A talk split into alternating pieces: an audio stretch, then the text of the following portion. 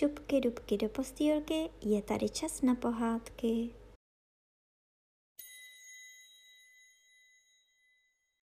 Dnes vám budu vyprávět pátou kapitolu z knížky Erudant a Francimor.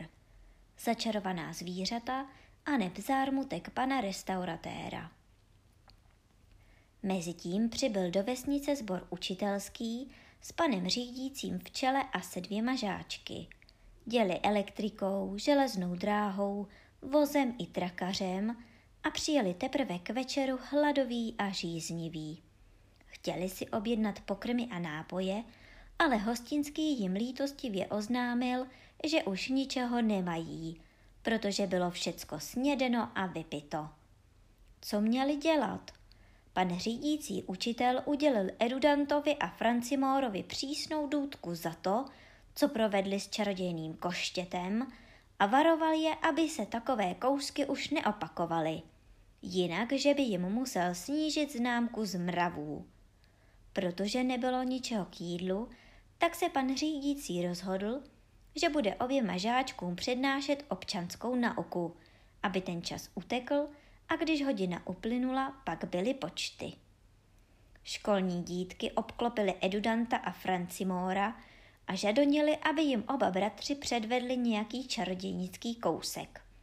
Edudant a Francemor se chvíli radili a když se uradili, počali provozovat svá kouzla. Všimli si, že pan restauratér má v chlívku kozu a v kleci kanárka.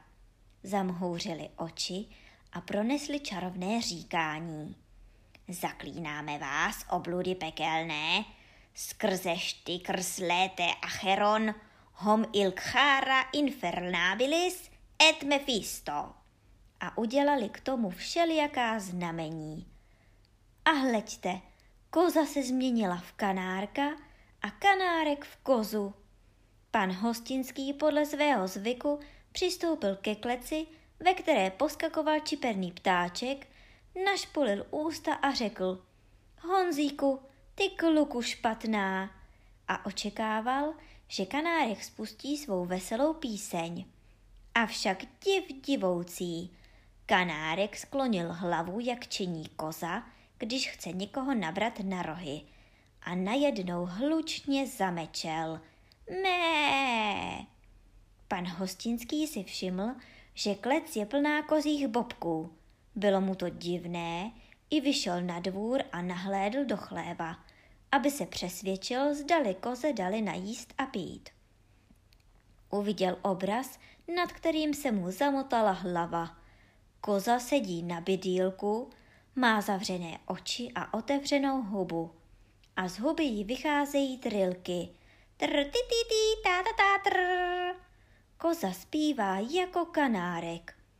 Pane restauratér se zapotácel a udělalo se mu mdlo. Usedl na bedničku, která stála na dvoře a utíral si pod z čela. Pořád si říkal, tohle přece nemůže být, to se mi muselo zdát. A rozhodl se, že půjde k lékaři, aby mu dal nějaké kapky. Povídal si, já jsem přepracovaný a proto vidím ty nemožné věci. Nervy mi tropí neplechu, to je to. Tak seděl a dumal a byl z toho, jak se říká, celý pryč, když tu uslyšel křik. Zdvihne hlavu a uvidí. Ona je to paní Hostinská. A paní Hostinská křičí. Tato, heleď se, podívej se. Hostinský kouká a vidí. Kolem jel nějaký automobil a troubil na houkačku. Kohout, který se klidně procházel po dvoře, najednou hlučně zaštěkal a rozběhl se za automobilem. Po chvíli se vrátil, očichal patník a zdvihl nožku. Pes, který se do té chvíle klidně procházel po hromadě hnoje a hrabal hledaje červíčky, lekl se automobilu a zděšeně zakvokal. Rozběhl se a s křikem vyletěl na zítku. Tam se rozčepířil, nadmul a hlučně zakokrhal, až se mu oči pokryly modrou blankou. Hostinský a hostinská, když tohle viděli, padli si do náručí a hořce zaplakali. Hostinský lkal. Stará, co to vidíme oči, dobytek se nám zbláznil. Dobytek se nám zbláznil na stará kolena, kvílela hostinská. Čeho jsme se dopustili, že nás Bůh tak trestá? Stýskal si hostinský. Je to trest za naše hříchy, mínila paní. Jaké hříchy? odporoval hostinský. Daně máme v pořádku, živnost vedem dobře, tak co? Jestli si snad někdo z pánů hostů na nás nestěžoval, rozvažovala hostinská. Co by si stěžoval, paní? nesouhlasil hostinský. U nás je obsluha vzorná, ceny mírné. A pak vyskočil a zvolal. A já to tak nenechám. Já tu věc dám advokátovi. Já na tu věc dokročím soudně. To bych se na to podíval, jestli smí poctivý živnostník být takhle ničený a poškozovaný.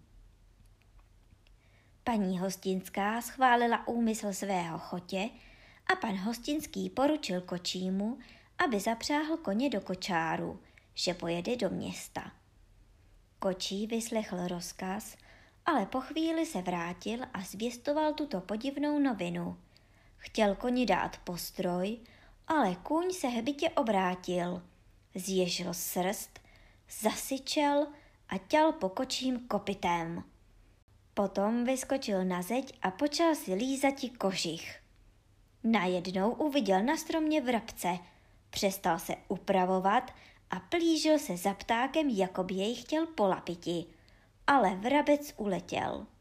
Na to kůň vylezl na střechu a hlasitě mňoukaje zmizel ve vikýři.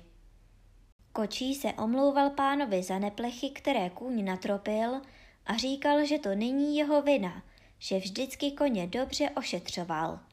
Očekával, že mu pán za to vynadá a že ho vyhodí ze služby. Avšak hostinský spledl jako křída, mávl rukou a zamumlal. No tohle už přestává všecko.